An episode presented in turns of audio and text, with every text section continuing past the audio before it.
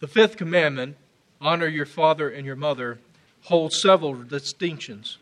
First, as Paul tells us in Ephesians chapter 6, it is the first command with a promise. Indeed, of the Ten Commandments, it is the only command with a promise. Now, several other commands have threats, the second and third commandments, for example. The second commandment, which forbids graven images for worship, God says, I am a jealous God, visiting the iniquity of the fathers upon the children to the third and fourth generations of them that hate me. The third commandment, which says, We shall not take the Lord's name in vain, has the threat that the Lord will not hold him guiltless who takes his name in vain. But the only one of the ten that has a promise is honor your father and your mother. And the promise is a promise of God's blessings, that your days may be long upon the land which the Lord your God is giving you. Now, that is Old Testament Hebrew code language for God being with you, having his hand upon you, and blessing you. Now, we should note how Paul changes that promise in the New Testament. In Ephesians chapter 6, when he quotes the promise, he says, That it may be well with you and you may live long on the earth. So the land of Canaan, which God promised Abraham, is changed to the earth. That is because the land of Canaan in the Old Testament was a type or picture of the whole earth in the New Testament. For what the Father promised to Christ and to his people was not a small land in the Middle East, but rather all the nations and the ends of the earth. In Psalm 2, the Father says to the Son, uh, that he has installed him on his holy hill of Zion, and he says, Ask of me, my son, and I will give you the nations as your inheritance and the ends of the earth as your possession. Now, all of this is the same thing that Jesus is talking about in the Great Commission when he tells his disciples that all authority has been given to him in heaven and on earth. And for this reason, they are to go, and they are to make all nations his disciples, teaching them to obey whatsoever he has commanded, and baptizing them in the name of the Father, the Son, and the Holy Spirit. And then he gives this promise Lo, I will be with you always, even to the end of the age. This is the same promise.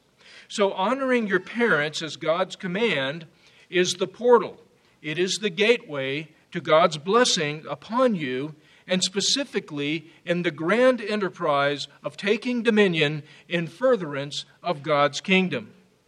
That's the first distinction of the fifth commandment. The second distinction is that the fifth commandment is the pivot point of the Decalogue. The early commandments pertain to our duty to God, and then the last half pertains to our duty to man. The pivot or hinge between the two is the command to honor our parents. So God is giving us a couple of different signals that honoring our parents is more than a normal command. It holds a unique and pivotal role in our lives from God's uh, design. Parental authority is the first human authority we experience as God's children. And it is fundamental because God uses our parents in the Lord to bring us into the world to start with. So, our duty of respect, honor, and obedience to our parents is the passageway to all proper human authority.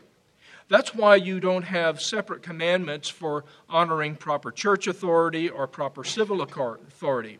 They are projected through the commandment to honor our first God appointed human authority, that is, our parents.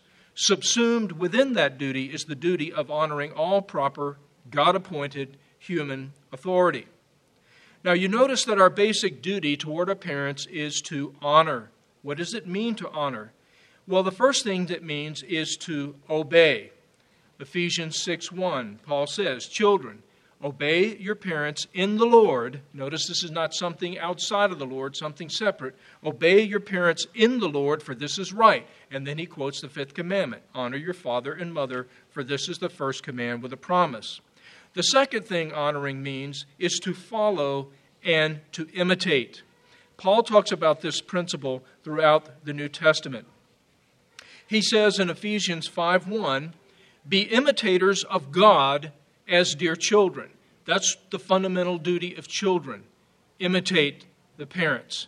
The fundamental duty of parents is to give children something good to imitate. This is what God does toward us. As our Father, God says to us, imitate me. That's what it means to be his image. It doesn't simply mean that we have certain unique capacities that God has given us, it does mean that. But it also means that we're to use those capacities to do what your image does in the mirror, which is imitate you. In 1 Corinthians 4, Paul informs the Corinthians that while they may have 10,000 different instructors in Christ, that they do not have a multitude of fathers. And then he explains that in God's providence, he had begotten them through the gospel. So he was their spiritual father. What then did he call upon them to do as his spiritual children? 1 Corinthians 11:1. 1. Imitate me just as I also imitate Christ. So the way we learn to imitate God our Father is by imitating our parents in the Lord. That is the essence of being a child, and the essence of being a parent is to say to your children what Paul said to his spiritual children Imitate me as I imitate Christ. The third thing that honoring parents means is to care for your parents when they are elderly and need your help. Your parents honored you by taking care of you and indeed celebrating you when you were a baby. Now you are to take care of your elderly parents and celebrate them, make them feel special when they are elderly. I want to close with two points to drive home the presence of God, the wisdom of God, and the wonder of God with regard to this duty that we honor our parents. Think about two things.